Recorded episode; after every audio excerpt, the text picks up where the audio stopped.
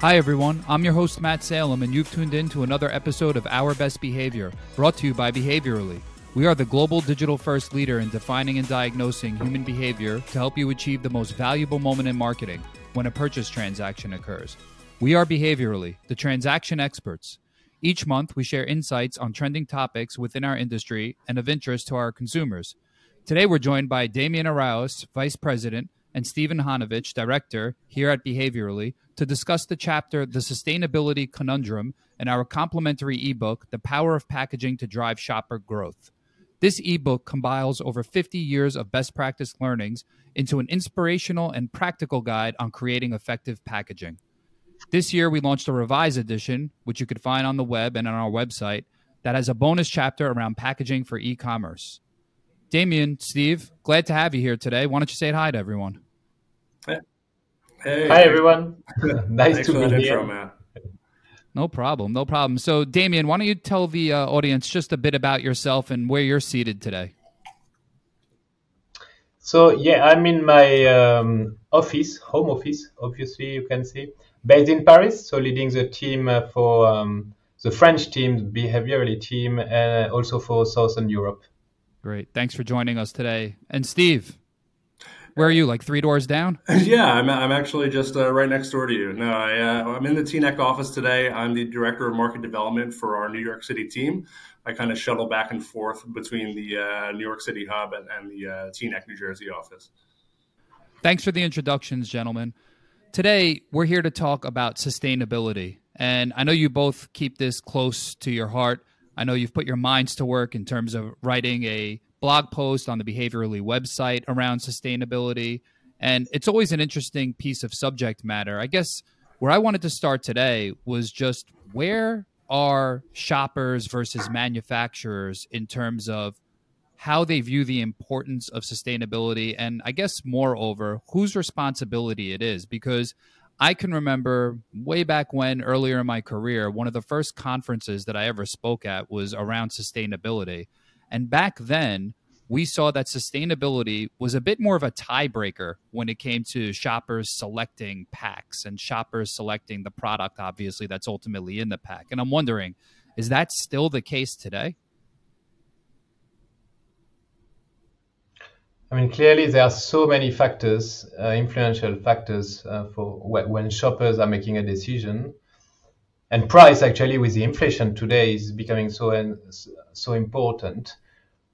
But sustainability over the years. So I don't know when was your first conference, uh, Matt, but over the years, this factor clearly has become more and more important.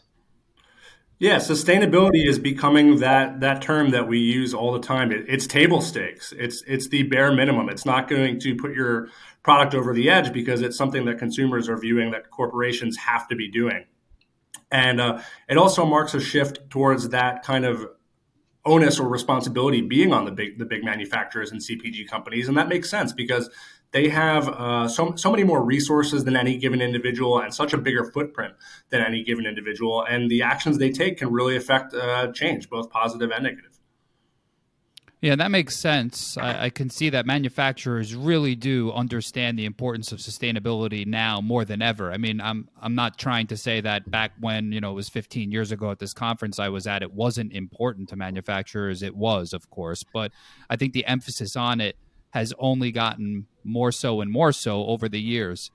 Where I'm really wondering is the shoppers though. I mean are they at a point where now they'll pick a pack because it's sustainable? They'll pick a pack because it's telling you clearly that the product inside is sustainable at perhaps the um, at perhaps a time when they need other benefits? Will they forfeit something i guess is what i'm trying to ask in the name of sustainability or does it have to deliver on everything they need and then sustainability is kind of that tiebreaker or that hey, if there's two products that are similar in comparison, sustainability is something that will push me over the edge? Or am I willing to sacrifice a bit?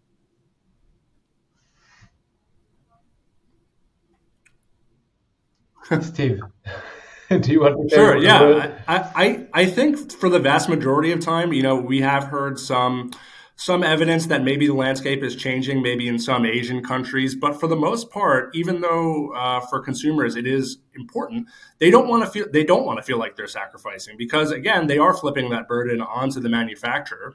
Uh, they they like and want their products to be sustainable, but I don't think we're at that point where it will drive selection or deselection. Uh, it still has to be communicating value, um, being seductive, offering benefits, and consumers don't want to feel like they're losing out on anything and kind of paying a tax for sustainability.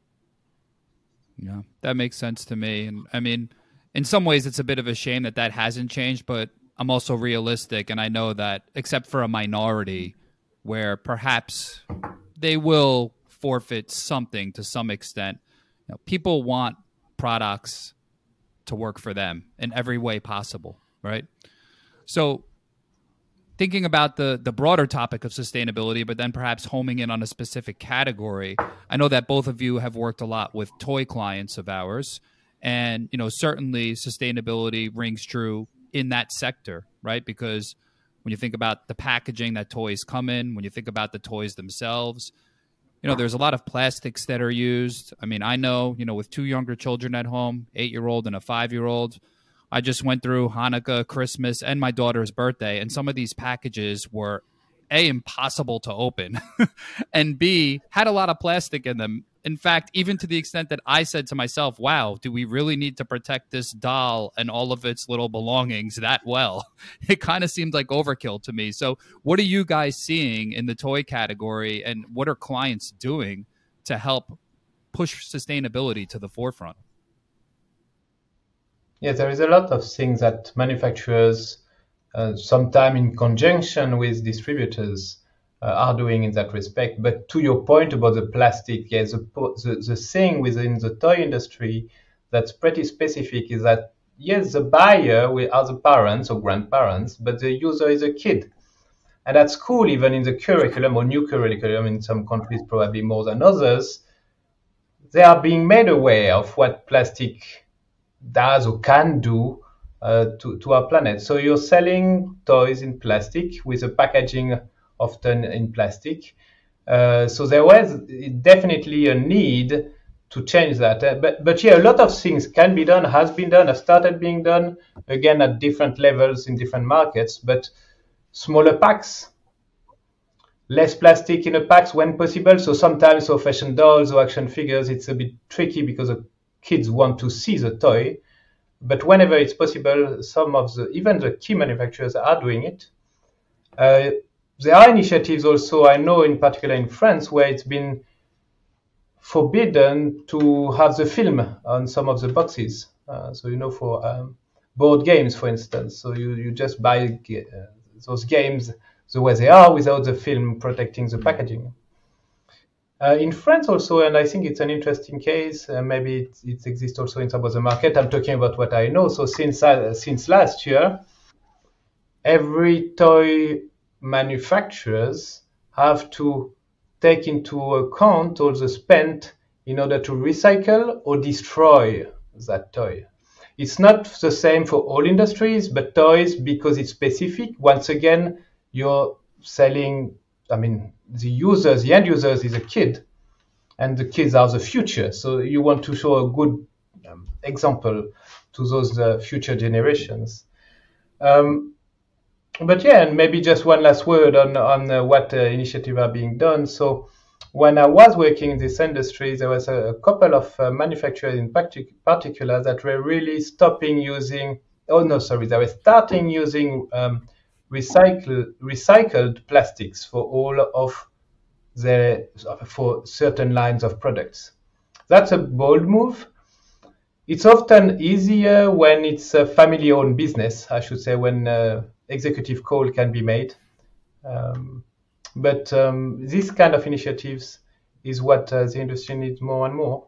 Sorry, Steve, I've been a, I've been dwelling a little bit no, on this. No, no, it gave me a chance to think, and uh, something that you said that struck me as so interesting. Uh, the the children being the end user of the product a lot of the time, and the children and the younger generations being, uh, you know, raised to be particularly sensitive to these sustainability issues. But one kind of little interesting dichotomy there is in the action figure space. I think uh, so. A couple, that we did a big initiative a couple of years ago uh, in removing plastic from window packaging of dolls, uh, plush toys, and action figures. And for the dolls and the plush toys, it could, you know, it basically wound up, it could be a closed pack. Uh, you can remove the window, you can remove the plastic from the window. As long as we can see that product, um, that's fine. You know, the, the, the removal of the plastic wasn't a big issue. Where there's a little bit more of attention is in the action figure space, where we're, we're starting to see a lot of the end users being more collectors and and, and um, you know older consumers. And a primary concern there is is my action figure. It's not something I'm going to take out and play with. It's something that I want to display. It's something that I'm collecting. It's something that I'm investing in. And um, how do you solve for? Okay, we want to we want to you know be more sustainable and use less plastic but we also want to display the toy and we also want to make sure that it's protected. So you can display it with an open window but then if it's wide open you don't have the guarantee that it's going to be protected on the shelf or protected in shipping. And i don't know that that's something i've really seen solved for quite yet. I, I think i've seen some some manufacturers move to smaller packages which i think helps just by re- reducing the materials. But if we could get uh, to a place where we're using maybe a different material that no one's even thought of yet to produce that window that's still using you know less plastic, using more sustainable materials, but can still meet the consumer needs. That that'll be a, a big win.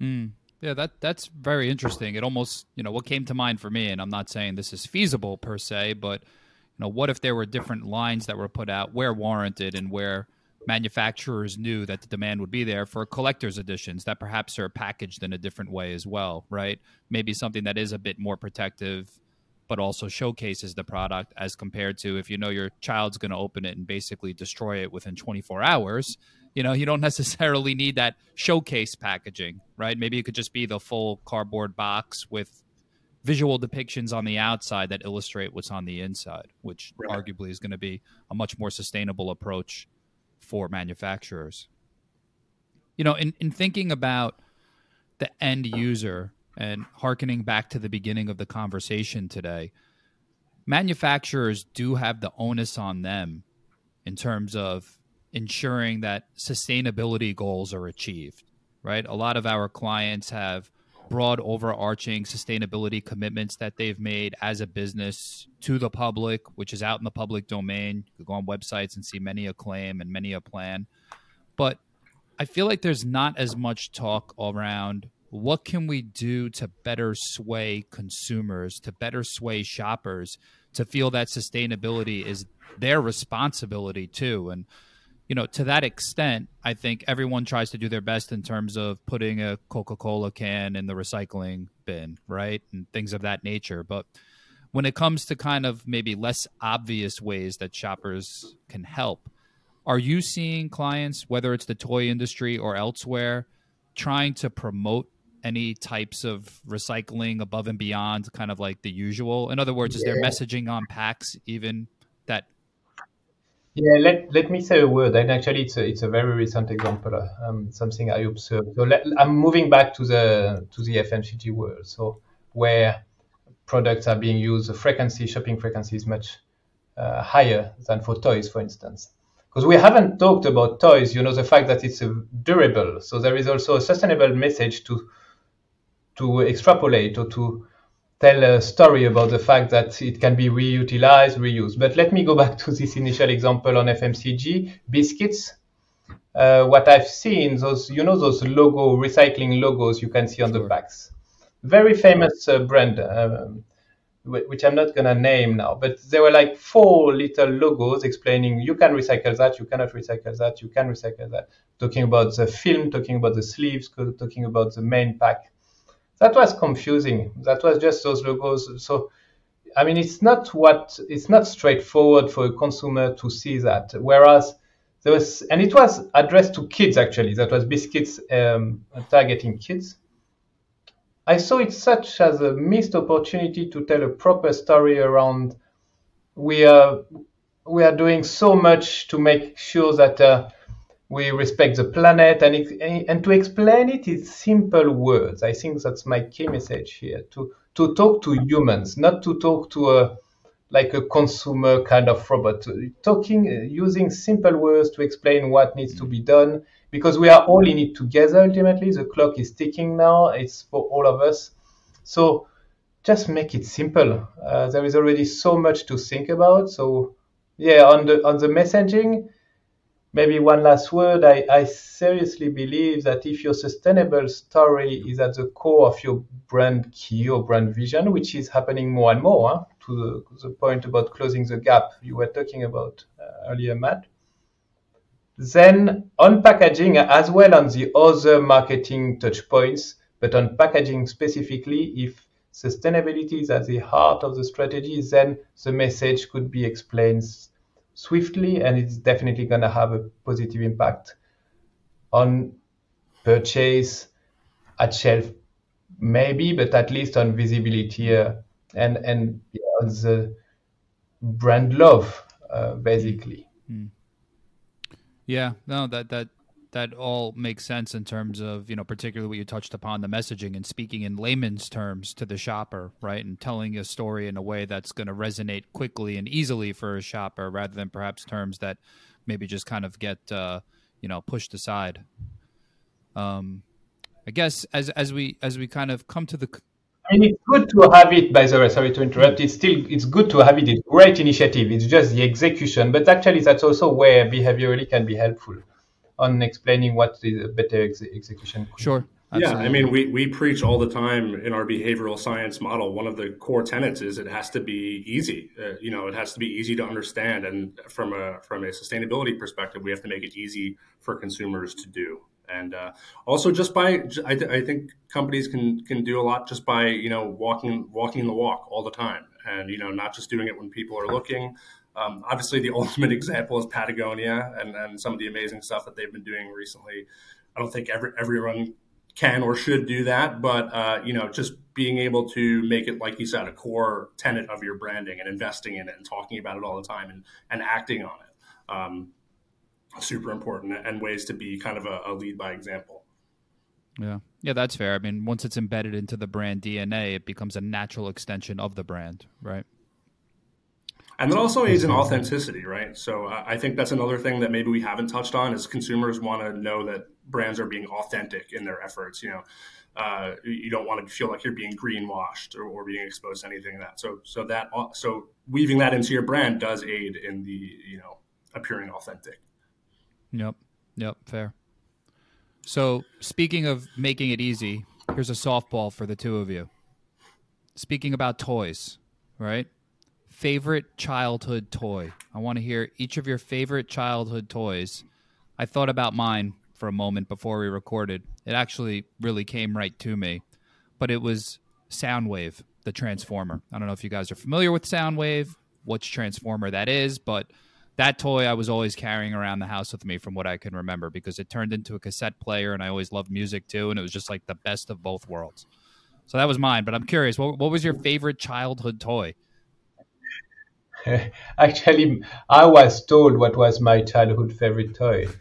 Uh, the phone from Playskool, uh, which is a brand from Mattel.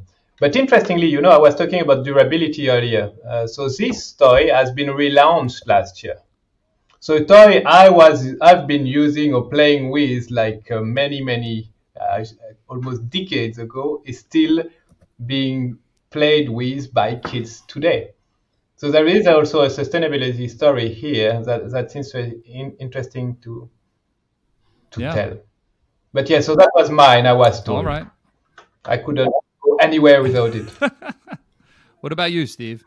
Oh man, I I was uh, I was a spoiled kid, so I, I had a lot of toys. Um, loved Nerf guns, uh, but got to be got to be the action figures. I, I, I still have them. I still have so many of them, and I, and I, I kind of just kick myself for not being able to kind of restrain and keep them in the packaging because they'd probably be worth a fortune now instead of just all kind of half broken in a, in a box in my in my storage. And um, the Todd McFarlane Spawn stuff in particular, uh, I remember really liking because of how detailed it was and how artistic it was, in addition to being you know kind of just fun to, to look at and play with. All right. Well, sounds like you might have had a better toy collection than me. I seem to remember all of mine fitting in one specific cabinet down in the basement. It was pretty much there for the taking, but that was about it. Um, kudos to you for still having your toys. It sounds like you might have a nice little stockpile in the attic or something. I don't yeah, know. Yeah, well, one day I'll get around to kind of cataloging them and seeing if I could get something for them, but we'll see. for a half broken yeah, half kung fu grip GI Joe or something. Exactly, exactly. None of none of the accessories, dirty. You yeah, the joints don't quite articulate like they used to, but I'll get something. well, hey, both of you, I really appreciate you coming on today and joining me to have a bit of a talk around sustainability, little focus on the toy industry in particular. Certainly had some fun in the mix. To our audience, thanks for tuning in to Our Best Behavior, brought to you by Behaviorally.